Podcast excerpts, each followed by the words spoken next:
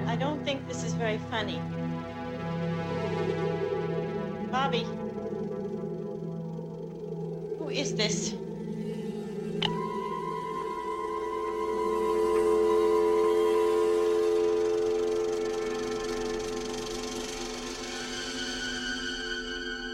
As you watch the screen, your heart begins to beat faster. There's a fluttering in the pit of your stomach. Your throat is dry. Your palms damp. Suddenly a chill runs down your spine. You clutch the person next to you. You tell yourself, it's only a movie. It's only a movie. But sooner or later, it's time to go home. 啊啊啊啊啊啊啊啊啊啊啊啊啊啊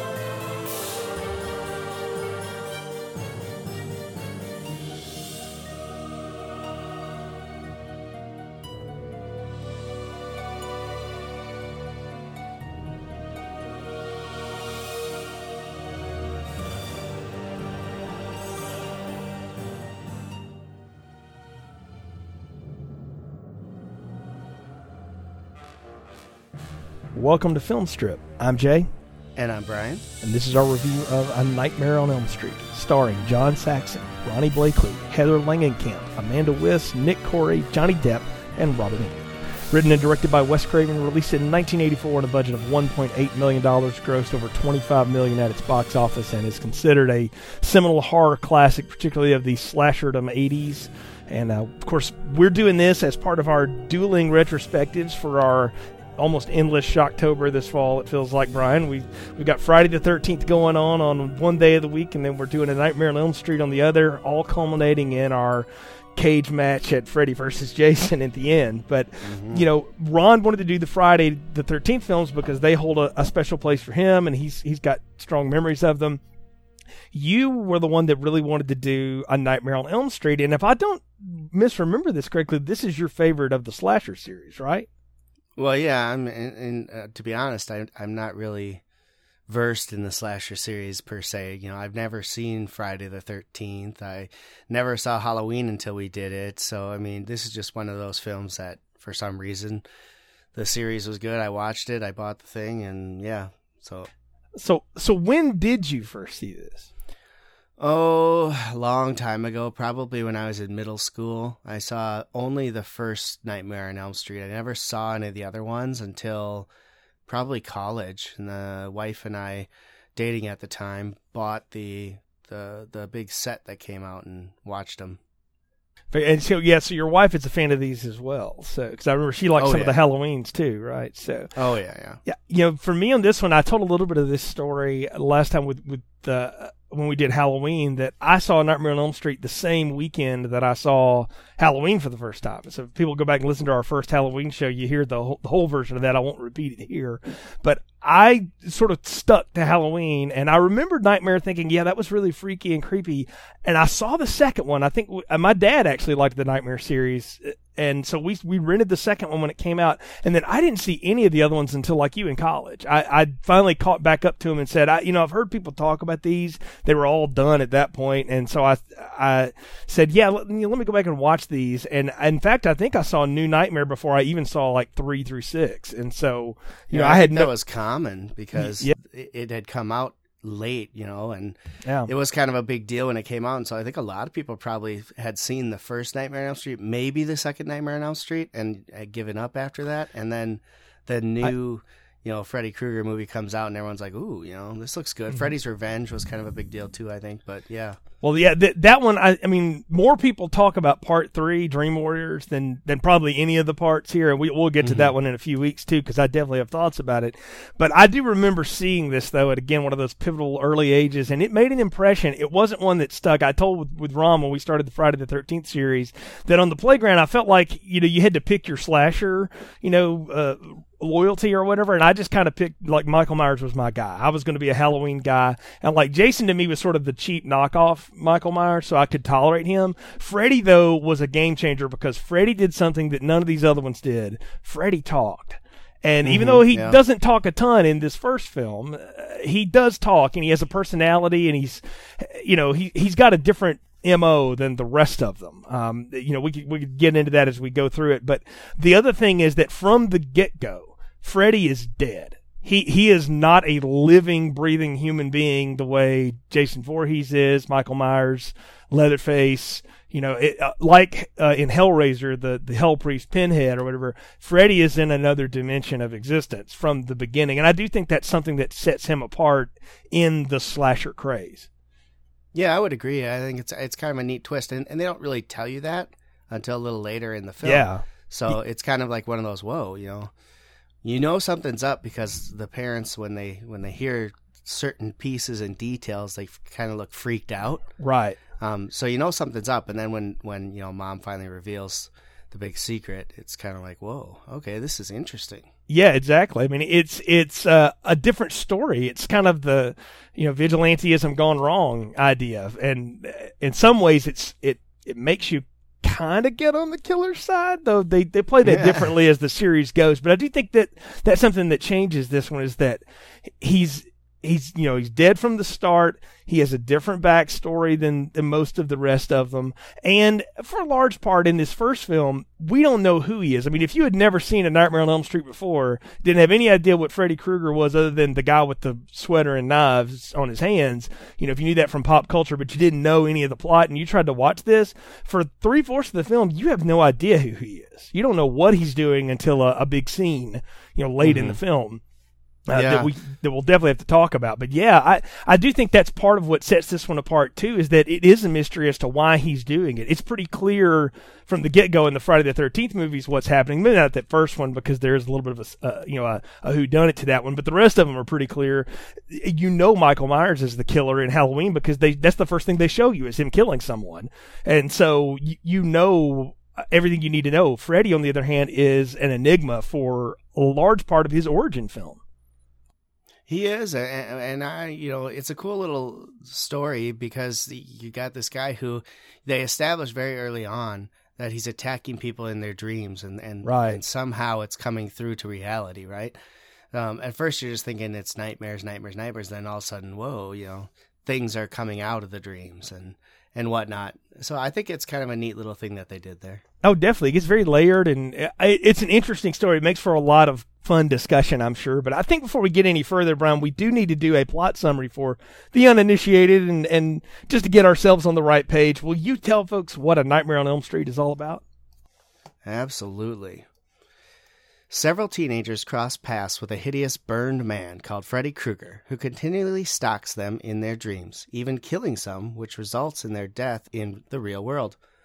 Nancy Thompson learns the horrible truth about Freddy Krueger. He was a child killer let off on a technicality that her and the other victims' parents all banded together to kill in an act of vigilante justice.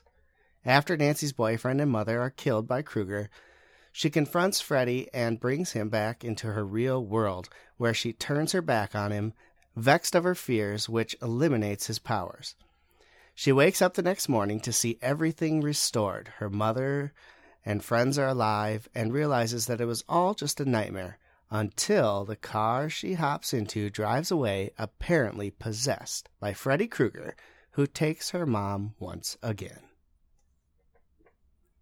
So there you go, Jay. That's kind of a weird little plot summary, but that is the bulk of the movie. I think it's a good plot summary though, Brian, because I think it's the straight through. If you know nothing else about the series, here's what is laid out in front of you. It's the short version of what happens. Now, how we get there, and and a, a couple of conceits that we definitely are going to want to talk about as we get into this, we'll get to. Particularly whether or not any of this ever really happens, or if it's a nightmare the whole time, and all that. We'll we'll talk about. But I want to mm-hmm. talk about the opening of this film because I think the opening of these horror films is always so important. Uh, particularly, I want to contrast it with with what you and I have seen together. We saw the Halloween opening together last year, right? And it was you know, a Halloween night. Well, first we get the pumpkin opening, right? And it's just that weird music and stuff. In this one, you get weird music.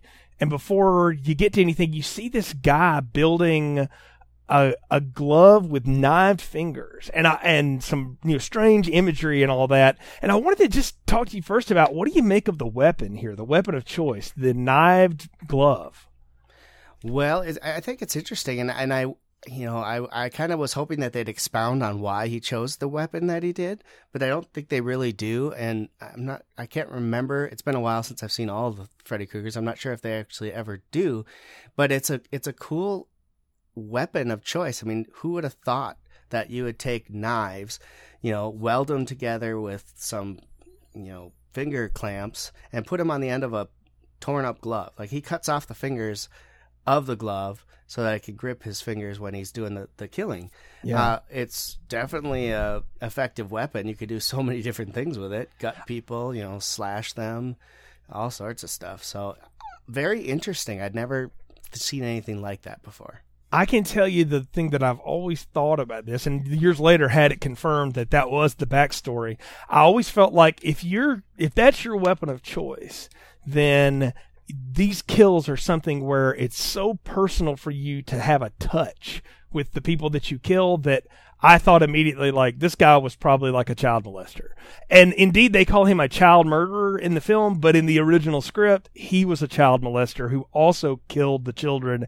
And when they were finally putting this together and budgeting it, they just realized that, you know, there was no way that this was going to get released in 1984 if if they you know went that route you know even even after craven had done that deplorable last house on the left thing 12 years earlier he he learned there's no way they're ever going to let that out so they they bury that part of this story. It's brought up in later sequels. I do seem to remember that because they they loosen up on it a little bit. But in this first one he's just relegated to child killer. But i've always associated with the fact that he was a a child molester and that the killing is part of that that evil touch thing or whatever. And it, it makes the character that much more deplorable and creepy i mean you know as if you had to need a reason to hate this guy and you know not root for the killer anymore there's another one and maybe that was another reason they cut it but i've always associated the glove with that tendency about the character yeah interesting i never really thought of it that way i think it's a I think it's a good thought and a good good thought. And I didn't actually know that he ended up being a child molester. Um, so that's a cool tidbit that I missed.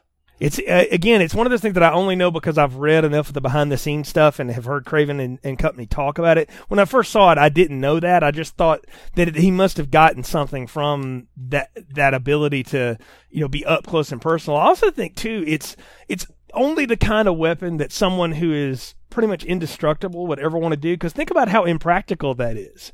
I mean, you could hurt yourself as much as you can hurt anyone else, and think about how close you have to get to people mm-hmm. yeah, to kill them. you have to be real close. You yeah. To, you, you have to be able to basically reach out and grab them, and there's no yeah. other way to do it. You can't really throw your gloved knives because they'll just flop. You know, think about it. Contrast it with like Michael Myers and, and Jason in particular, since we're talking about Jason right now on, on the other series.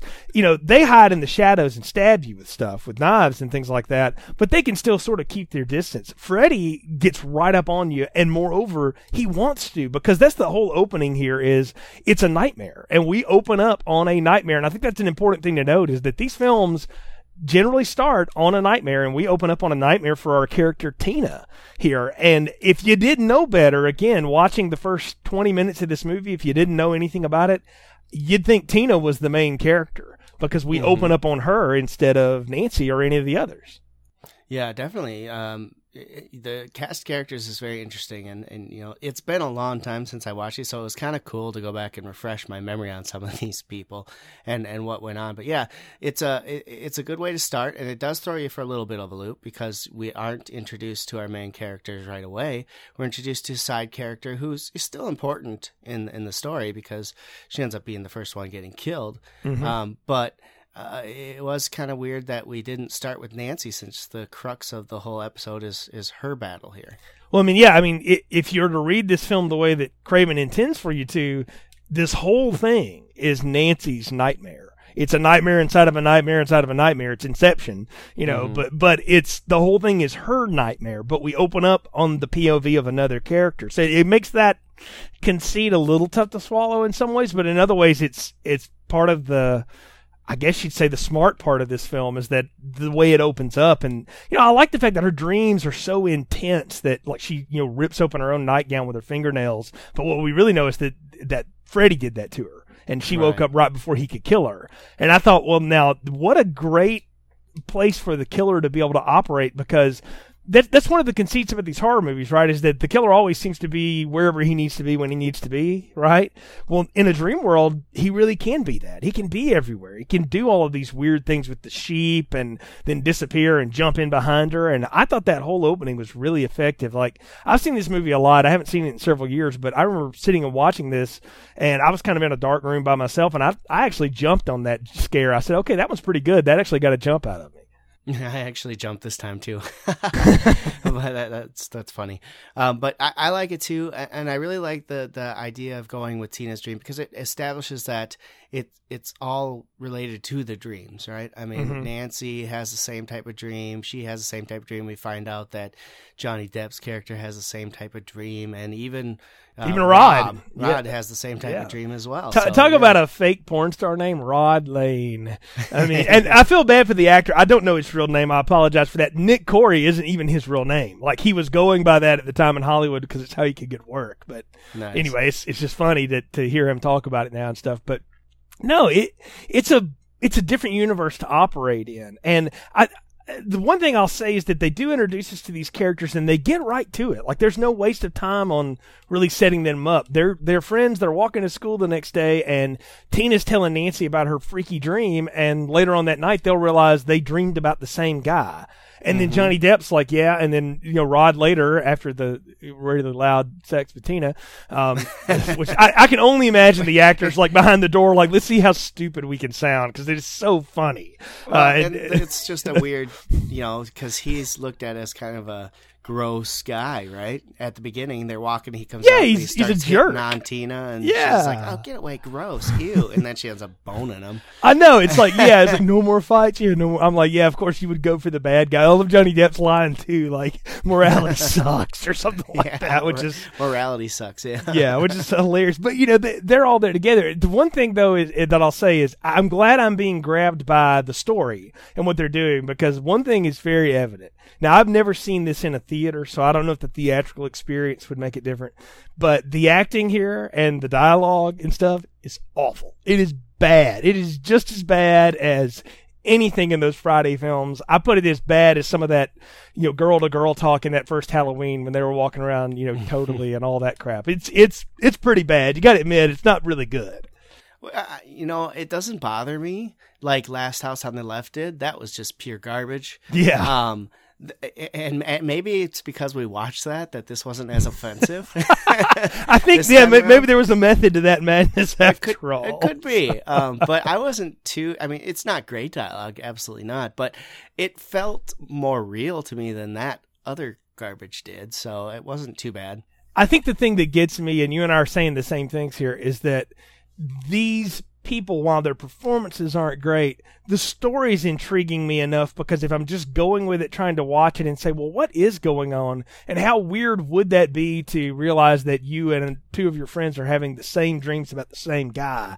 Why is that happening? It's never explained. And so that's, that's why it's so weird, you know, and it, it lends to the, excuse me, it lends to that that theory again that you know this is all Nancy's dream and Nancy's nightmare and stuff like that. But I don't know. I liked it. I, it's it doesn't take me out of it, but I did notice that they were bad performances. But again, Yeah. I'm I'm going with it, and I'm intrigued enough that I don't I don't mind it. But I, I, it had to be pointed out. Like I don't want us to go this whole podcast and people to listen going like these people think these people act well because like they don't. Nah, They- you know, no, no. they're not. Yeah. Johnny Depp gets a lot better in his career. So, but Thank uh, God, right? I guess I've never been a Depp fan, so I don't really you know care. He so. got a little weird, but there's some good Depp movies out there. You know, a, a little weird. He's a lot weird, dude. the, the Pirates of the Caribbean stuff is is fun, that and that the first one is that fun. that first one is fine. The the rest of them I would argue are Well, completely the pointless. second one's terrible. The third So- one gets a little better. See, you're better. You made it to the third one. I never did. So I made it was- through all of them, man. Well, you know that that may be a retrospective in our future. The so kids really liked it, so we sat I down think- and watched them all. I think that's the point. It's, that it's, it's definitely for them. So um, I did enjoy the Pirates of the Caribbean ride though quite a bit. Uh, but at any rate, um, okay. back yeah back to back to Nightmare on Elm Street. Um, yeah, let's talk about the uh, the sleepover. So we, we have Oh, yes. the sleepover. They go out and they get all their sex on, and everyone's well, what, the, Tina and Rod get their sex well, on. I, right, right. That's yeah, Johnny Depp and Nancy. Johnny Depp sleeps on the couch. Sucks. yeah, So It- no sex it- for them. yeah, and Nancy just wears a long T-shirt. So, Right. um, at- but after, but we got to mention though the way that Rod gets there is he he sneaks up on him at the house and like he pulls a switchblade on Johnny Depp and all this, and I'm like, wow, it's like a scene out of The Outsiders, but not nearly as poignant. You know, it's like I wouldn't do that for Johnny. No, I, it wouldn't be worth it. Yeah. Yeah. Um, anyway, so after the sex scene or whatever you want to call it, everyone. yeah, the, yeah, the, the scene get- that was, by the way, there, it wasn't like that was filmed and they cut it and just went with the sound. They never even intended to show that because they had already figured out we, we're going to be lucky we get this thing past the rating. well, you can't show that. They're all supposed to be underage, so Exactly right. that would be a bad idea. Let's let's talk about the dream. Um, first and foremost, Jay, and I, I sent this to you in a text as as I was watching this. Uh, Tina is in her dream again, right? And all of a sudden she's hearing a voice calling her name. So Right. you hear a creepy voice calling your name, and what do you do, Jay? Of course, you go try to find it. Eh, why without without without putting on any clothes, I might add. Well, no, you don't need yeah. that. We're Yeah. just looking for the creepy voice calling your name because Well- logical. hey, it's the it's the eighties. It was more innocent time, man. That's all I can think. Like I, I had to put myself back in this mode. Like, who on earth would go outside if there was a weird noise? But you know what? If I hear a weird noise now, I jump up, I, I put pants on, and then I do go to the door to see what's going on. So I, you know, I don't hear any names calling me at night. Thankfully, I might not chase after that, but I, I do think it's it's part of that, uh, and I think that's a, that's a dream sequence too. It's it's all part of the dreamscape. Is that in a dream you might do things that you wouldn't do in your regular life because subconsciously your body knows you're in a dream or whatever. That's the creepy thing about Freddy and the way he comes after her with the stretchy arms and he, you know, he cuts his friggin' fingers off in front of her and all that stuff, which is a, you know, a creepy effect, but a bad one nonetheless. but but the but the intent is right is to to creep her out to the fact that there you know he is this unstoppable force chasing her in her dreams and he is like screwing with her before he kills her he doesn't just want to stab her and gut her Well, he's gonna This is, this is a Yeah. trademark of Freddy Krueger as well. yes he he is, like to play with his food. Yes, he does. He plays with her a long time before he kills her. And then, my goodness, that kill, man, is is friggin' intense. I mean, and I know it's cut to heck and back because they had to cut so much of it with, you know, the MPAA and stuff like that, but it's still really effective the way she's drug across the ceiling, even if that's ripped off out of Poltergeist and, and a few other things. I, I think it's great. And she ends up in a bloody heap on that bed it's an evocative scene. I mean, it, it got a reaction out of me even this time, having seen it a few times. I was like, I did not remember it being that gory. No, and I, neither did I. And I was like, wow, did, did Rob Zombie redirect this or something? Because this is like Blood City. And even afterwards, when the, the cops are there picking up and you got the, the just pools of blood dripping from the ceiling and everywhere, it was just, that was pretty darn gory of a kill scene for this It's a- series. It's a butchering, but I, I have to say it's that way because of when it came out, 1984, and it was being shot in 83, but coming out in 84.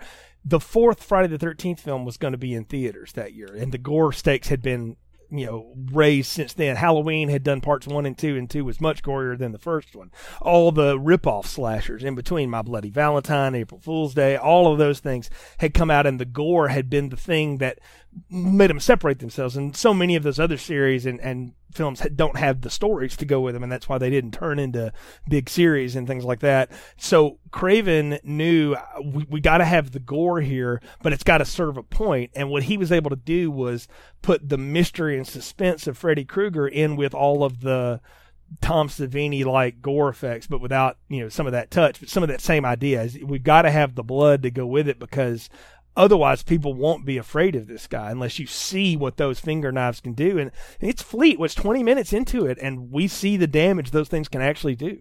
Yeah, and it was pretty good. I mean, I like how it's. I mean, I don't want to say I like how it did, but I, I thought it was well done because he basically starts with the the four nail scratches and then just it all goes apart. And of I mean, course, yeah. Rod is sitting there helpless. He can't see what's attacking her. He he's just looking around like, what can I do? Can I try to do anything? He gets shoved away by an invisible force, and it basically has to sit there and watch his sex toy get destroyed. Well, his girlfriend, you know, nah, what, I don't what think it, they were actually boyfriend girlfriend. well, his conquest for the night then if you want to go that way or what or whatever his his girl for the moment. It's somebody he knows he's had a relationship oh, yeah. with her and they you know Fairly he has to, recently. Yeah well yeah, they've had relations recently but he's they, we are led to believe they have a relationship and have had one on and off. And so he sees this go down and you know what what I thought was interesting was how Nancy and Glenn, Johnny Depp's character, you know, break into the room and like Depp's reaction is perfect. I mean, he just is like frozen in his tracks when he sees that and he just stops and like Nancy's just, you know, completely frozen from all of that gore there, and what's missing is Rod. Rod has just hightailed it the hell out of there because well, yeah. he knows he is going to be suspect number one, and indeed he is the only suspect that the cops and the adults in town seem to be interested in pursuing for this when it when it comes down to it. And I, I mean they've set him up for it from the beginning. He you know he messes around by uh, scaring Johnny Depp in the garden with that three pronged gardening tool, and then he's got the switchblade and all this stuff. And even if you you know you think logically, there's no way a guy with one knife could do that to somebody, but he's the most obvious suspect too. And they even call that out, I think, in the station with the cops. Yeah. There were four knives, like perfectly aligned here. Uh, I don't know how one switchblade can cause it, right? They, right. they, call that out later. But yeah, he's on the run. I mean, I think it's partially because he knows he's going to get the, the blame for this, but also because he's scared to death. He oh, just oh, yeah. Saw, he just saw this girl get just mutilated in front of him. He's probably thinking he's next and by something he can't see. That's the other right. thing. At no time does he know, even though like we see Tina wrestling under the covers with Freddy, he doesn't see Freddy. Because mm-hmm. presumably it's not his nightmare. It's it, in fact it's Nancy's nightmare for Tina. But if we're to believe it is happening in the real world, it's Tina's nightmare coming true, and it's it's very strange and and it's off putting, and it it puts him out and. uh you know, Rod is the key suspect. And, you know, I'll, I, I do have to laugh at, you know, John Saxon and Ronee Blakley are the adult here who played Nancy's parents or whatever. And Ronee Blakley, I think, won an Oscar earlier in her career. Saxon's been a guy that I've seen in a lot of movies. He, he was in like Bruce Lee films and stuff. I'm sure you've seen him play cops and oh, yeah. other things here and there. He's, he's a good character actor to know. I love that the way they play against each other because oftentimes when you've got parents that are separated from one another, like they overplay the tension between them about that. And they really don't here. I'll give them both credit for keeping that really subtle and that you realize that there's there's a lot of reasons they're not together anymore, and as we'll learn, one of which is the fact that they conspired to murder someone and cover it up. Right. Yeah. Um, I didn't. Yeah, I, I got the feeling that their uh, their divorce was more, um, not out of no love anymore type situation. There was more emotional scarring type. Right. Like they had they had there was just something that had screwed up along the way for them, and that's indeed what it was. And I think a lot of it might have to do. It's your typical cop relationship, right? Your cop, right? And then the the wife's always at home, cop's always on duty, type thing. I think that had a lot to do with it too. That too. And I mean, she's an alcoholic and all this stuff. But this is mm-hmm. the other thing about Nightmare as a series that makes it different. The parents are a part of the story. They are involved in it. And that's a knock on a lot of these slasher films, right? Is where the heck are all the parents? In Halloween, they just didn't have any budget for the you know, the cast, so that they weren't there. In Friday the out. They were thirteenth yeah, and Friday the Thirteenth, it they're all at camp, so that's how you get away with you know no parents. They do introduce a parent or two here and there, but they're really largely not a part of this story going forward. At Nightmare on Elm Street, the parents of Springwood are part of the story here. They they are part, part, of mhm. everything. Yeah, and I, you know what? I I say that's one of the things that makes this series differentiate from its counterparts is the fact that parents are an integral part of the story. I don't think you could tell this without them. Yeah, I don't think it would have been enough if like the older siblings of Nancy and Glenn and all that had banded together and killed Freddy because then he would just come back and kill them. Freddy specifically is here to kill the children of the parents who killed him. Yeah, and I think that's the interesting twist, right? I mean, he's Mm-hmm. a child murderer for one, and when we finally re- reveal this, it, it's he was killing the children of these families. You know, so these parents weren't kids at the time that they killed him, right? They were Right. adults, and some of them had children who were being killed by Freddy Krueger, and they all banded Well, together. And that's a deleted scene in that part where mom is telling Nancy in the you know the boiler room of their house when she, where she's got Freddy's glove how they killed him. She tells Nancy you weren't always an only child, so that like you know that her and Glenn and and uh, Tina all had older siblings who were killed by Freddy at some point, and that that and they cut that. And I've always you know when I found out that existed, I thought that should have stayed because that that makes it even that much more impactful More that- personal too. Exactly. It's these parents lost children in this, and you lost siblings because of this. I, you know, I would I would have left that in, but they they don't have that in there. But you know what? Even so, I think you could almost infer that just from watching this that these people had lost children as a part of this. Elsewise, why would they have gotten involved? Like, it's one thing to like be activists and be, you know, really upset about something going on in your community, but it, unless it happens to you, I just I would have had a hard time buying that these parents decided on behalf of all these other parents that have lost children, I'm going to go murder someone. I think it's Right. I think it's more important that they had to lose something in the game too. And that's the other thing too. The parents here, you know, Tina's parents are divorced. Nancy's parents are pretty much divorced. Glenn's parents are jerks. You know, and Rod doesn't have any parents that we know of. So I mean, you see the damage that it's done to these families over the years because we don't I don't think we get a firm timeline as to when that happened, but it had to have happened you know a good time ago for none of these kids to remember another sibling. So at least Yeah. ten, fifteen 10, 15 years, you know? Yeah. So in that amount of time, these people's lives have been destroyed by that action. And I, I don't I like the fact that there were consequences to that and we're seeing the effects of those consequences playing out. Absolutely.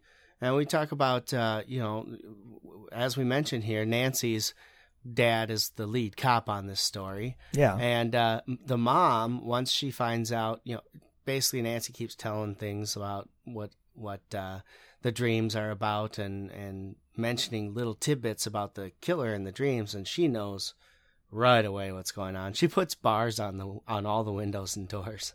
Oh, um, thought that was yeah, yeah. She, yeah, she goes nuts at the uh, the uh, home security store or whatever.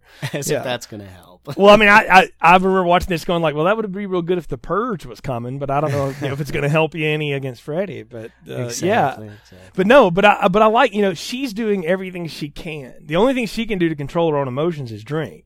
You know, so she's pretty well half sauced the whole time, right? That's what we're Yeah, led to and believe. I think that's just to numb things, not to Yeah. control her own emotions, because she's not controlling them very well. No, She's that's- just that's- trying to forget. Or yeah, that's what I'm saying. She she is just trying to sort of coast through life until some point that she can never see the end of. That's what she thinks. And even so, like she tries to be an authority figure in, in her daughter's life, but Nancy is pretty much kind of on her own. I mean, the day after her friend gets butchered, she goes to friggin' school.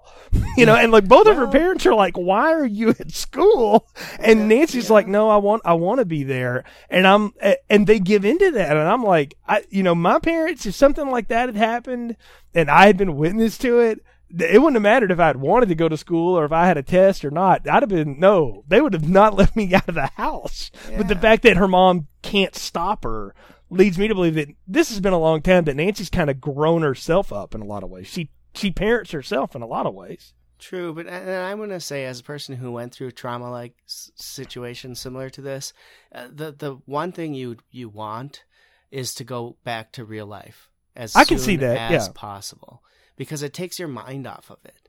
True. So I can understand Nancy wanting to go to school. I wouldn't want to sit there cooped up in a house all day, uh, you know, just sitting there thinking about this the whole time. I would rather have the distraction. Now her problem is she hasn't slept in X days, and and that's not going to help when you're sitting in a school situation. But yes, I Right, and- understand the and want. listening to, to Hamlet or, or whatever, you know, in in the, the I, I do love though how things change and you realize she's falling asleep in class and is in a dream when the story the- changes. Yeah. Yeah, well, I mean, like the the guy that's up there reading in front of class, like it becomes like sepia tones behind him or something, and he starts whispering in this weird voice. It's almost like Cobra Commander walked in and started lecturing or Well, something. and he changes the story into Yeah, yeah, he starts reading some weird stuff. And this, you know, you, you texted me the the great uh, moment with the uh, hall monitor in the uh, in the hall there. Screw your pass, you that know. was part of her dream, right? Yes, it was, but I love that though. It was it was great because you, you she hears something in the hallway and she sees a body bag of Tina dragging itself along the hall. I'm like, how Yeah. freaky is that, man? Gross, yeah. Yeah, And- it was. And, yet doesn't realize she's in a dream yet. She's chasing Tina all over the place, trying to figure out what's going on. Uh, yeah, the hall monitor's there. Screw your hall pass. Great line. Well, Uh, but the hall monitor is just Freddy screwing with her. So that's the other Well, thing is not not only is can Freddy you know morph his own shape, but he can just be other people too in the dream. Oh, yeah, yeah. And I thought, well, you know what? That makes total sense for a dream demon. I mean, I, I like that though that they they gave him that power, and they can't show all this you know mass morphing and stuff because they they don't have the budget for it. But holy cow, did did they not do a great job of working that in with that hall pass and character? what I like about it is that they give you a hint that it's him by having something that you would recognize, like the green and red colors, or, yeah, the sweater. Yeah, Yep, exactly. Anything yeah. that so you know by looking at it. Oh, that's Freddy. It's You know, it, it's a conceit that uh, you know it Stephen King's It borrows with Mhm. its main villain too, and that they they showed up in that TV movie of it doing, but it's all through the book too. Is that it could be all these things, and I, you know, I I don't you know Stephen King wrote that a, over a number of years, and I'm certain he and Craven weren't trading notes, but it's neat that they both kind of have the same idea for their uh, villain in in the story there because they're they're shapeshifters, and uh, uh, I well, I like it. I like the thing, and I love though that this is. Freddy is going to kill her now because he's got her asleep. And I mean, he's got her in the boiler room, and Nancy has the brilliant idea of, I'm going to burn my arm so it'll wake me up. She has to do mm-hmm. something to wake herself up. And I just, I made a little note to myself. I said, if she doesn't do that right there, does Freddy kill her and then she just burst into blood in the middle of her class? Talk about oh, traumatizing a whole town. Mm-hmm. That would have been nuts. And it, not like it's bad enough. She wakes up screaming with the teacher in her face going, what's wrong? And she's got a burnt arm now. Yeah, and then of course the teacher says you're going to need a hall pass. Yeah, it's, of course. Yeah. I mean, it's, we, leaving. we have to pay off that line once again. So you Uh, don't need a hall pass for this podcast, folks. No, So, no hall pass. but, yeah. Uh, yeah, no. So, so yeah, so she's gone, and she. What does she want to do? She wants to go make sure that that Rod's okay, right? right. So she goes, sure goes to see him in he's good. jail. Yeah. Mhm. Yeah, exactly. So she's she's want to go see him in jail, and I love how Rod spills it all out for her, and she can't believe it, even though she's experienced this herself. She's still having a hard time rec- reconciling all of this in her own head, right? Mm-hmm. Yeah, and, and understandably so. I mean, it's pretty gruesome and pretty Mm-hmm. wild, and you know, the last person with her was Rod, so you know, you got to reconcile everything in your head. She's actively dismissing what she just went through as it's just because of all this that's happened to me that I'm having these weird dreams now. That's why she goes to see Rod. Mm-hmm. And then when he lays it on her, it makes her stop and go, wait a minute, th- what's happening here? And she's still so confused. And rightly so, right? I mean, because for her, this guy's just been chasing her around to kill her with his knives. To Rod, this guy has supernatural powers where he can, you know, be dis, you know, invisible and drag someone around a ceiling and everywhere which way he wants and have his way with them. Exactly. Rod's seen the damage he can do. Nancy's Mm-hmm. just dreamed about him and knows that she's having the same dreams her friend had before Yeah. she was killed. And she realizes this guy is after me. He's after all of us. And then, you know, Nancy and Glenn go on this little quest to try to learn the truth, to try to figure out what happened.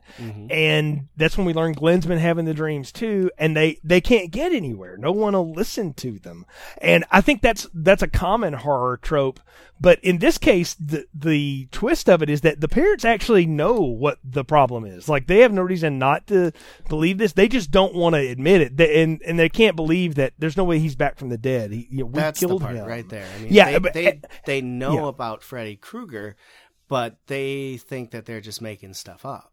Right, but they're wondering where do these people, how do these kids know who that is? Because not only, like, do you not only get the sense that there were these group of people that killed him and that one of the cops in town was in on it, so that's how they were able to get away with it. But it's like they've erased him from existence in town. They can't find out anything about him anywhere because nobody's saying anything. It's like, it's in another Stephen King kind of turn. It's like the whole town decided best left not discussed ever again. And it's mm-hmm. that dark secret they won't talk about. And I like that though. I, I think our adult actors here, Ronee Blakley, John Saxon, do sell us on that, even though it's a little cheesy the way that they do it. I, I like the fact that it's a little cheesy and it's a little melodramatic because they have to be going, how in the H did that come back up to bite us? We thought we had burned and buried that, you know, years ago. Right. Yeah, and and well, and they're I think trying to come to terms with it too. Like, how can this, like you said, how can this even happen? How is it possible that my kids are knowing about this child murder that we took care of? I thought we Right. buried that, right? And and it makes sense that they would hide the history from the town because of what they did.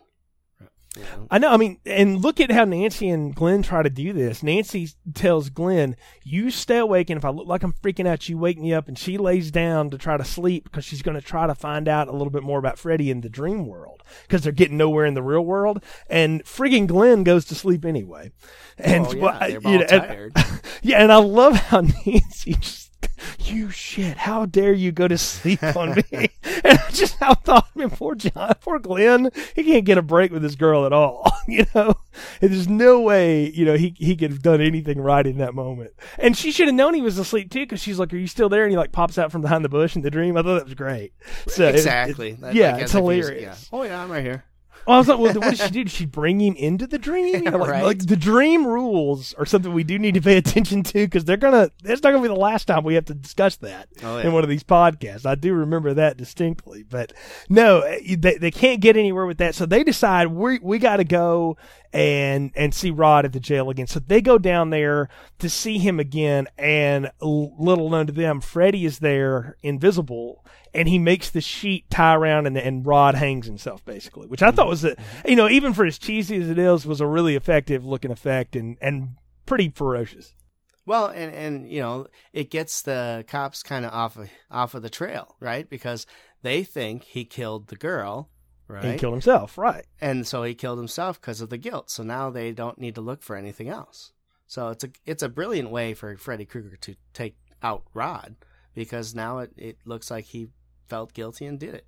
Yeah, and I, I and I used to sit around and wonder, like, why would Freddy, you know, make it look like suicide? Why does he care? It's not that the cops can come after him. I'm like, no, wait a minute, this is perfect because then they won't pay attention to anything else that's going on. They're, they're not going to listen to these now, kids. right? Yeah. Exactly. He can just go back to doing what he wants. And I love that that it's by the way, at a very awkward funeral scene where the minister is talking about living and dying by the sword and all and all of that may, would be true, but probably wrong time and place to be having that discussion in front of people at the graveside service with Rod's parents and you know everybody there, which I assume those people with the the guy with the dark Elvis hair was Rod's dad or something. I, we don't know, I- but good question. yeah, I mean, kind of it would make sense. it would, right? But you know, you've got his his few friends there, or whatever, the cops there, and I love how Nancy is the one that says, "Dad, Fred Krueger's the one that did this," and he and Ronee Blakley get that look again, like "Holy cow!" And I love her line is.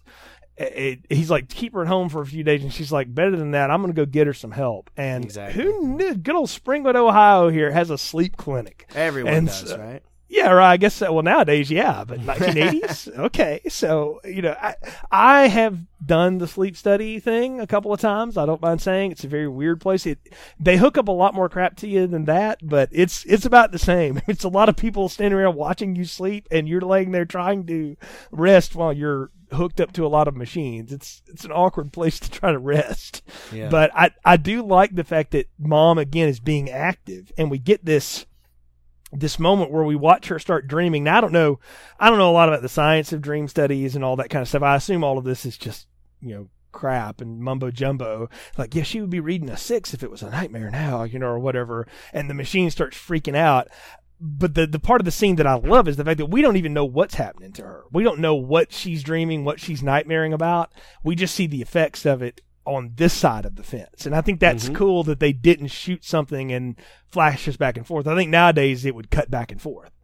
More than likely, yes. And I agree. I think it was brilliant that they didn't do that because the whole point of the scene is the sleep doctor being baffled at what's going on and trying to figure out what's going on because he'd never seen anything like it. And I think that Yeah. was the point of that scene. Exactly, right? But at the end of it is she comes back with a prop. She's got Freddy's dirty little brown hat, his fedora. She brought it out of her dream and she's got that one white streak in her hair, so she's kind of gone X-Men rogue, you know, with with that. And mm-hmm. that that's the effect of the dream. And I thought, "Holy cow, that I mean, the looks on all the adults' faces when she pulls that hat up are great because they're like, "Where did you get that?" And I thought, yeah, I'd be like, yeah, "I'm putting in for transfer." You know, this this clinic is no. We're bringing stuff out of the dreams now. Like that's no. We that's like Leprechaun three level crazy now. Like that that's nuts. Nothing's Leprechaun three level crazy, buddy. But um, I think it's interesting because they don't. They think she brought it in, right? The the sleep doctors think she brought it in. Well, Yeah, I'm just like stuck it where she was in a gown when you saw her. Right, right. How'd, how'd you confiscate that and get that in here? You know, but Exactly. um, So- yeah, it was an interesting piece, and I think this is where mom finally realizes something to what her daughter's been saying. She's not just a nut. Right. Yeah. Th- there's something else going on here, and and that's what leads her to the truth. I mean, her and Nancy have a fight, you know, and have had one before. And she says, "Come on, I'll, show you something." She takes her downstairs, and then we get the whole, you know, he's dead because mommy killed him. And I thought, what a what a great line, and what a freaky line too, because. Nancy and I'll, you know, Heather Langenkamp. A lot of people like to bang on her acting and stuff like that. I actually think she's not that bad in this, and I, and particularly this scene, I think she plays it perfect because she she's getting confirmation for everything she's already figured out at this point, but it's so much worse than what she could have imagined. She had no idea, and she's looking at him like, "What you did? What to this guy? And that's why he's trying to kill me now?" And I, I, I thought that was fantastic and is a great reveal, and it's a surprise too because it's the beginning of the third act. It's not the end. We spring the big surprise, the big twist is here, and then you get the rest of the film with that knowledge in your in your back pocket. Yeah, and what I really liked about the scene too is that she kept the knives. Like she kept his glove. Yeah, why would you do out. that? Well, I guess you wanted a souvenir. but good question. Um, and if he burned in the thing, how did that survive? Uh, yeah, I'm like Um, that means you you guys went in there and got the body out. Well, they had to. They had to Well- go hide it, right? Yeah, I mean Well, yeah, not that's only that, they wanted to make sure it was dead. Right. assume, right. 'Cause, I mean, Uh, yeah. guy was a nightmare to them too. True, true. A And, a living nightmare. Exactly. So, but I mean, that does layer so much with the parents. You're like, there's a good prequel to be made just about the parents and what they went through. You know what? And And, that's a and Mm-hmm. good thing. I would. I wish they would do that prequel. I that would wish they had. Interesting. That the only time they've come near it, Brian, Is is the new one. uh, and well, no, actually, it's not even that. Freddy had a TV show called Freddy's Nightmares. it was out around the same time as the Friday the Thirteenth TV series. I don't know if you've ever seen this thing. It's on the No. El Rey network from time to time. I know you and I are both Sling TV guys, so you can see it there. If you ever want to watch any of it, you can. There's one episode, probably done in a sweeps thing, where they like did the backstory of it, but they did it on a budget of like five thousand dollars. So you you don't see. I'm like, it doesn't help. It doesn't tell you anything. I'm with you. That would have been a film I thought at some point they would get to, and I really thought the remake would do. They don't. They don't really do that to spoil that ahead of They time. They do a They- little bit. I mean, a little better Yeah. than these films do in the in the remake. Yeah. I, I thought at least they give you more of a backstory anyway. They do. They go into more of it, it, it- but I'm with you. It, this the kind of thing that I'm like. I don't want you to tell me that now, but that would be neat if it, one of these sequels we got some of that. You know, Mhm. because that that's the kind of backstory that's like, holy cow, that's interesting. Like for all the stuff that that could be said about Rob Zombie's take on Halloween and all that stuff, in large part. There's so much of that that like unravels the mystique of the Michael Myers character that it's all it, it kind of ruins it in some ways. Not not totally ruins it, but it takes away some of the mystery. You know, I, I'm always worried when we get too much backstory, like that it's going to be bad. But in this case, I think it would actually help a ton and would be compelling to see what drove those parents to this point. Well, we know what drove them to it. Just to watch them go through it, the drama of it mm-hmm. would It'd be, be good good entertainment. It could be, yeah, but we don't get that. Instead, we get Nancy and Glenn talking about the Balinese uh, way of dreaming, where they, they basically just they basically decide I'm I'm going to be a total BA in my dreams, or if it's so bad, you know, what if I create a monster? Well, they just turn their back on it, and I'm like, I had never caught the line that Glenn basically gives her the way out at the end of the film in that line. I'd never realized really? that that's where that comes from. Yeah, I had missed that all these years. I knew they talked about like all the Ramboing up stuff and like she, you know, she gets into survival and all that crap, but I did not realize he gave her that little line. But I'm like, man, that's that's a great little drop. They just kind of dropped that in there in that little park, and then here we go. I tell you what I thought when I first saw it, and I caught that line right away, and I said that would be the lamest thing ever. Only to realize 15 minutes later We'll you were going to see exactly that. yeah. So yeah. Well, but before we get to that, we do get what is undoubtedly one of the most visually memorable scenes of this film, and that's Glenn's death. You know, Nancy's going to go to sleep. She's like, whatever you do, do not go to sleep. She can't get him back on the phone because his parents are jerks and all this stuff. And well, actually, you know, they don't want people calling their house at midnight. I, I I'm getting old enough now where I can side with that, but in this case, I'm like, no, they're made to be jerks, so they're and they, jerks. and they they believe she's nuts, right? Yes, That's and not- they do talk. They do talk crap about her, even though they were in on this too. So you know they they they know what's up. That's the thing is you, you watch this having known now what Ronee Blakley has said. You realize Glenn's parents know what's up too. They were probably there holding a pitchfork.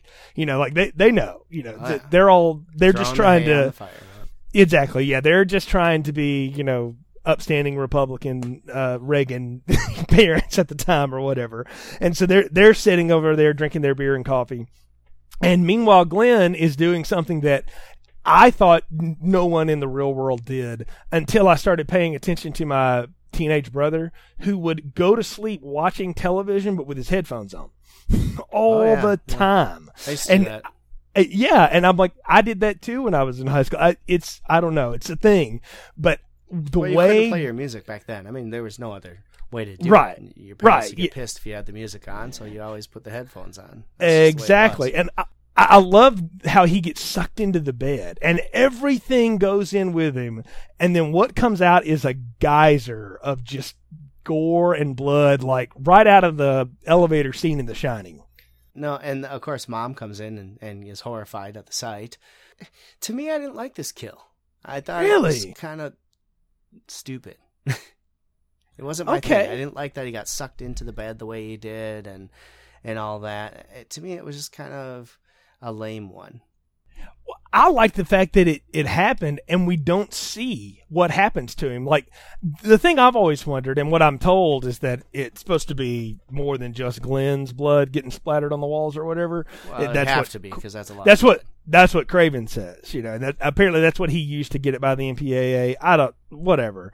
The the point is is that I remember seeing that and going, what could cause that? Like the only thing at that point that I had seen that did anything close to that was Jaws. When the shark kills the little boy at the beach, there's like this huge geyser of blood that shoots out of nowhere, and then That's it's gone. blood and you know? water.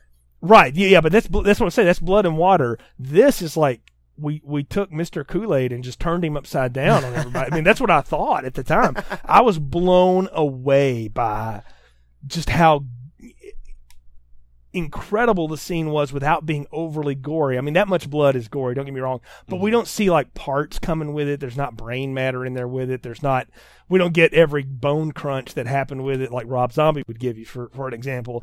It just happens. And it's so be freaky. more realistic, and it wouldn't be that much of a geyser. Well, see, here's the thing though, and this is what I have to keep reminding myself. But in a dream, and It can be, particularly yeah, in a in a nightmare, it can be anything. And what we are watching is a nightmare. And I thought, you know, that is a nightmarish scene. I get it. I I buy it now. And I thought it was effective. The kill that I think is incredibly lame is the mom's death. Can we talk about what happens there? Because Nancy chases around with Freddy and sets him on fire, and so the stuntman does does double time work going up and down the stairs on fire. By the way, that was great work by him. But eventually, he winds up on mom's bed smoking with her, and then like it becomes like the t- talking about old rides at Disney, like the old haunted mansion or something. Man, she like you know the blue lights and the little arm, and I'm like, what what happened here? I don't get it. Yeah, I didn't quite get it either, to be honest with you. Uh, it was an interesting. You I like the whole burning Freddy thing because that throws us back to what happened to him, right? He was Yeah, he even says like no when she lights him on fire, and I thought, Right. wait a minute, you're an indestructible dream demon, but I thought, but even for you, this But has he to has be, a fear too. Because he uncomfortable- died, yeah. right. He died from fire, and I like that. Um, her death comes at the hands of a burning Freddy because she's the one who helped put him on fire in the first place. But right. yeah, you ca- was- you kind of get the sense that Marge was the one that maybe threw the first Molotov cocktail or something. Uh, even if she wasn't, I mean, just it's it's symbolic that here's a burning Freddy that you killed by fire coming to kill you now, and I I actually Exactly. liked that piece, but the rest of it was definitely bizarre. Well, I mean, it looks bad. That's the thing is, it's just so cheesy that it Oh, just yeah. doesn't. It just doesn't work. I mean, it look it just looks bad. And I imagine it was. This is all we've got. this is we're just going to go with I it. got So ten just- bucks. Let's just get this Yeah, let's. Yeah, really. I mean, it. It's you and I could recreate this effect now for about about forty dollars probably, but it works enough. But here's the thing too, and this again leads leads me to be on the side of Wes Craven, which I don't really want to be in this film. But that all of this is a dream because Dad witnesses this with her. The other detective comes upstairs uh, and like you know, I put the fire out downstairs, and Dad and the other cop just sort of about face and leave the room. And Nancy's like, I'm just going to stand here and, and deal with this now. And I'm like, well, that's why this is a dream because you dismiss the characters you don't want in there because they don't, they don't have anything to do. Like, he has nothing to say about that. Like, well, that wasn't how I saw it going down, Nancy. Sorry. So, I mean, like, he didn't, he didn't, I don't know. I just thought it was funny. I was like, I, I guess they're just done now. Like, they, but the way they leave the scene is so, it's so funny. I'm like, Wes Craven clearly was not paying attention to anything on set except Heather Langenkamp at that point. Else he would have been like, hey, maybe do that a little less ironic, guys, because the way you walk out of the room's a little abrupt. so I, I don't know. It's funny to me. But we do get the end, though, that Nancy realizes she has brought Freddy back into the real world. We didn't even talk about that, but in the dream, that's how all of this starts. Is she quote brings him into the real world? That's how she's able to set him on fire in her own house. Right. And that's, but that of course is how he gets her mom. But then he, he gets that great scene where he comes up out of the bed and like splits it open from the sheets and stuff and is talking trash. He's going to kill her and all this. And then she does the Balinese dream thing, which you said a few minutes ago, you thought if he, that happens, that's going to be really lame. and it was. Yes, it was. And she starts telling him, uh, "You're not real. Uh, you don't scare me." And then just turns around and he jumps at her and just kind of twinkles away. Yeah, uh, that is that is. Talk about running out of money for the effects. Uh, well, it's like to me, it's like, oh, if you're gonna bring him back in the real world, that's n- not really believable to have him just vanish like that.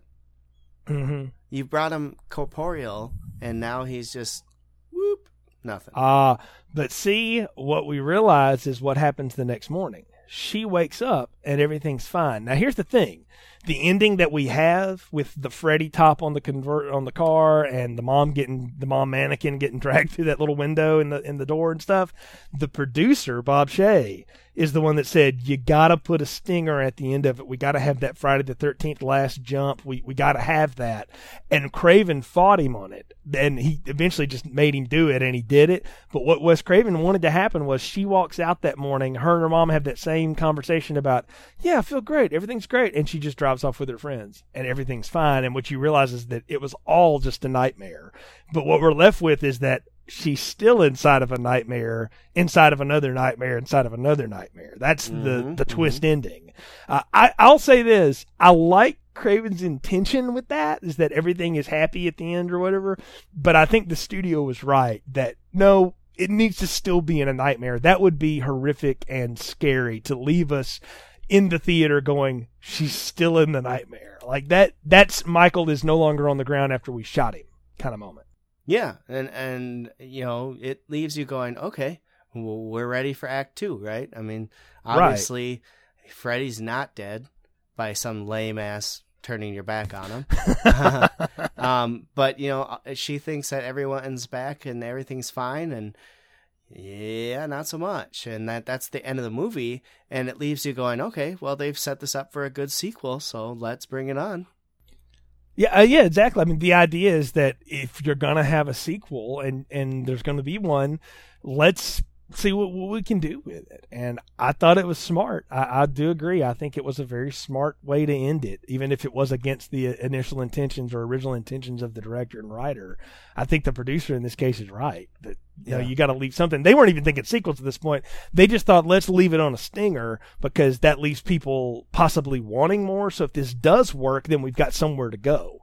You know, and that- Absolutely, yeah. yeah, that's that's the idea. It's but And- again, they weren't even thinking sequels at that point. They were just trying to figure out how can we leave people stunned in the theater. If you leave them happy and leave it to Beaver at the end, that's gonna suck. And you know what? Bob Shaye was right. Well, That- I- that I don't that know that sucked. it would necessarily suck, but the way that Freddy Krueger was killed and you have it end like that, that would have sucked. Yes, that's what I mean. Is like that is not satisfying. What No. we we got, I think, is. Yeah, it definitely made up for the stupidity of the Bullholian, whatever the f that was. uh, but um, yeah, I think It's a least- bad finish. We, we can admit, like that's a botched finish. Like that, you, you're not wrestling fans. Like that, that's we we didn't land that last one. That last F five lacked a little bit there. That that didn't work. You missed him completely. Yeah. So Yeah. um, I, I was happy that it was that way and that's how it ended because now it's it, it, it leaves me ready to watch number two, and and, and that's kind of sad. And I hate to tell you that there, there's very little of this you're going to get back in part two, but there's some. But Yeah. you know what? That's its whole other discussion on another day. We're at the point of the podcast where it's time to give final thoughts, recommendations, popcorn ratings. Brian, what are yours for A Nightmare on Elm Street? I gotta give it a large popcorn. Yeah, dialogue is pretty lame, but the story is fun. Uh, for a horror film, I think it does a good job, uh, effectively spooking you at times and making you laugh at other times, which I think is always good in a horror film. Uh, you don't want to be scared the whole time. Um, and I just think it was. I think it's a, a good story and a good movie, and it, I think it stands the test of time. Now we'll see as we get deeper into the series. That may not always be the case. But for this first one, I really like it and I would recommend it. You know, I'm with you. There's a there's enough here that works still, you know, 30 plus years later that having not watched it in a long time, watching it again, I realize, man, this this really this movie really does work. It's the best idea Wes Craven ever had. Uh, Hands down. Uh, I've seen almost everything else he's ever done, and Scream is not his. That's Kevin Williamson's baby. He just directed it, and he's a competent enough director to have not screwed up that first one. But the this film as something he created from a nightmare he had basically and reading some news stories about people dying in their sleep and stuff i think really works and is incredibly effective. And yes the acting is cheesy and no all the effects don't work but enough of them do that i think it by far makes up for it. And even though the ending is a little bit of a miss on the landing, the overall performance is enough for me to go large popcorn, really strong out of the gate. But the thing that I'm going to say pushes it over to the extra large popcorn for me, Brian, are the things that are not told that I can have discussions about, like what made the parents go to this point to to kill this guy and what was their story and is she still locked in the nightmare? What's still happening? All of that to me makes this go one level up. So I'm going to go extra large popcorn on it. And I'll say, even if you're not a big fan of horror movies, if you go back and watch this one, there's something to enjoy in it and, and get from it. I think there's enough here that it still works on a, on a lot of levels. So I'm going to go extra large on it. Very good. All right, so we have just started our Nightmare on Elm Street series. Of course, as you already know, we're running the uh, Friday the 13th series alongside of this. We're going to go in order of all the films except for Freddy vs. Jason. We're kind of pulling that one out of the order to end up on that one at the very end. We'll bring Ron and Brian together with me to talk about that one. Can't wait. Of course, you can find new episodes every week on our website continuousplaypodcast.com slash movies.